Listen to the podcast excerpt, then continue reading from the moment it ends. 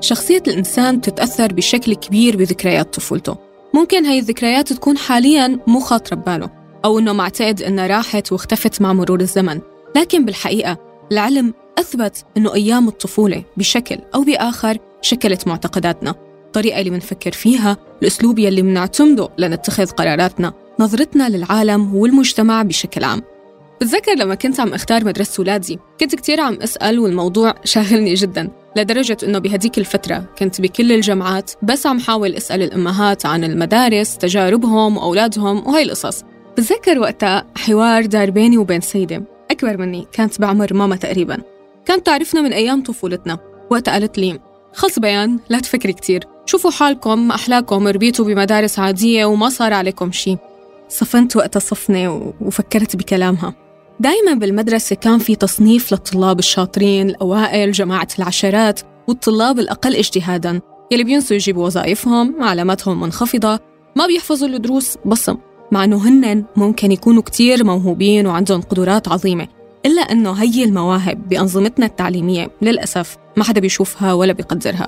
هلا الأثر السلبي على الطالب يلي علاماته منخفضة واضح وكتار حكوا فيه لكن هالمرة أنا حابة ركز على الطالب المجتهد اللي كان دايما عم ينمدح ويتكرم كيف يا ترى كان الأثر عليه؟ هل فعلا هو ما صار عليه شيء؟ خلينا نشوف الموضوع بشكل أعمق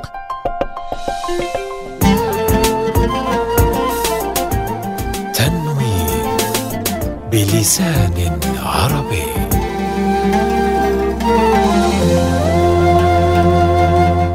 لا شك أنه الأنظمة التعليمية عنا بمعظم أرجاء الوطن العربي تعتمد على فكرة تقديس الدرجة وانتظار الشهادة ولو على حساب تربية إنسان سوي قوي بالمهارات الحياتية كثير مرات بفكر إنه كيف كنا ننظر نظرة سيئة لرفيقتنا بالصف كونها ما جابت علامات أو نسيت كتابها يلي عليه الوظيفة والمعلمة قالت لها جملتها الشهيرة بتقدري تنسي السندويشة تبعك؟ كيف كان الطلاب يخضعوا لعقوبات قاسية مثل وقفوا جنب سلة المهملات نزوروا للصف الأصغر منكم. افتحوا إيدكم لنضربكم بالمسطرة الخشب. بدون فهم ظروفهم وبدون ما نفكر شو الأمور يلي كانوا عم يمروا فيها. وطبعا عدا عن الأمر البديهي يلي إنهم ما زالوا أطفال كتير صغار. وكيف من وجهة نظر تانية أثر هذا الشيء على الطالب يلي ما تعاقب بس كان عم يشوف صديقه عم ينظلم وهو عم يتعلم السكوت عن الظلم. وعلى الصعيد الآخر وبالرغم من أنه كنا مننتمي لوزارة التربية والتعليم التربية. ما بتذكر ولا مرة إنه عريف الصف المغرور يلي من جوا يمكن ما حدا من الطلاب بيحبه عن جد. ما في حدا من الكادر التعليمي انتقد غروره وتمرده على أصدقائه. بالعكس القوي زيدوه قوة والضعيف زيدوه ضعف. للأسف. لو منراقب أنفسنا منلاحظ كيف هالسنين سمحت لشخصياتنا ولآرائنا ولنظرتنا للآخرين تتشكل بناء على معيار أو معيارين كتير سطحيين من دون تعاطف من دون فهم للظروف. بكمية كبيرة من الفوقية والاعتداد بالنفس وحتى التنافس الأناني. يا أنت أفضل يا أنا أفضل. طبعا المشكلة الأكبر إنه نحن كنا كطلاب بالمدرسة الابتدائية. كان إحساسنا إنه معلمة الصف هي الأقرب والأرحم واللي بتفهم أكثر شيء وأكيد هي معها الحق بكل شيء عم تعمله.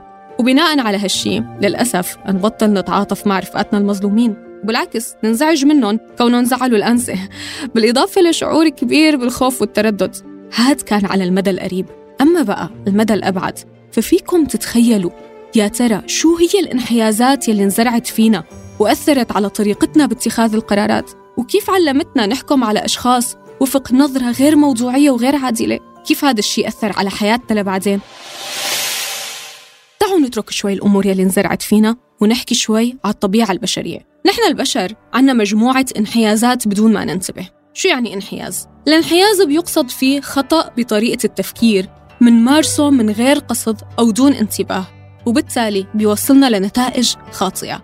أحد هاي الانحيازات إنه نحن الناس مننحاز لكل شيء براق قوي واضح ملفت في ضجيج حواليه. هي طبيعتنا. وهذا انحياز نحن البشر متأصل فينا. لحد هون أوكي الأمر طبيعة بشرية. لكن فما بالك لما فوق هي الطبيعة البشرية؟ نحن بدنا نعزز ونبني ونعلم الأطفال أنه تشكل قراراتها بناء على هذا الانحياز. كيف بدنا نطلب وقتها من شبابنا يلي يوما ما كانوا عم ينغرس فيهم هذا التصنيف؟ إنه لا احكموا بشكل موضوعي. النجاح منوع تعاطفوا شوفوا الجهد.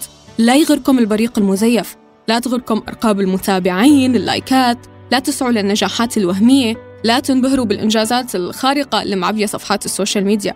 كيف بدنا نقنعهم؟ ما نحن من طفولتهم كنا عم نلقنهم هذا الانحياز تلقين وعم نربيهم بهي الطريقة. أعتقد الموضوع بيحتاج منا إعادة نظر وتفكير بشكل أعمق. لنحمي على الأقل مستقبل أطفال ونقول عن جد إنهم يربيوا وما صار عليهم شيء وهذا كان جوهر الفكرة بحلقتنا اليوم على منصة تنوين بودكاست. بشوفكم الحلقة الجاية على خير. سلام.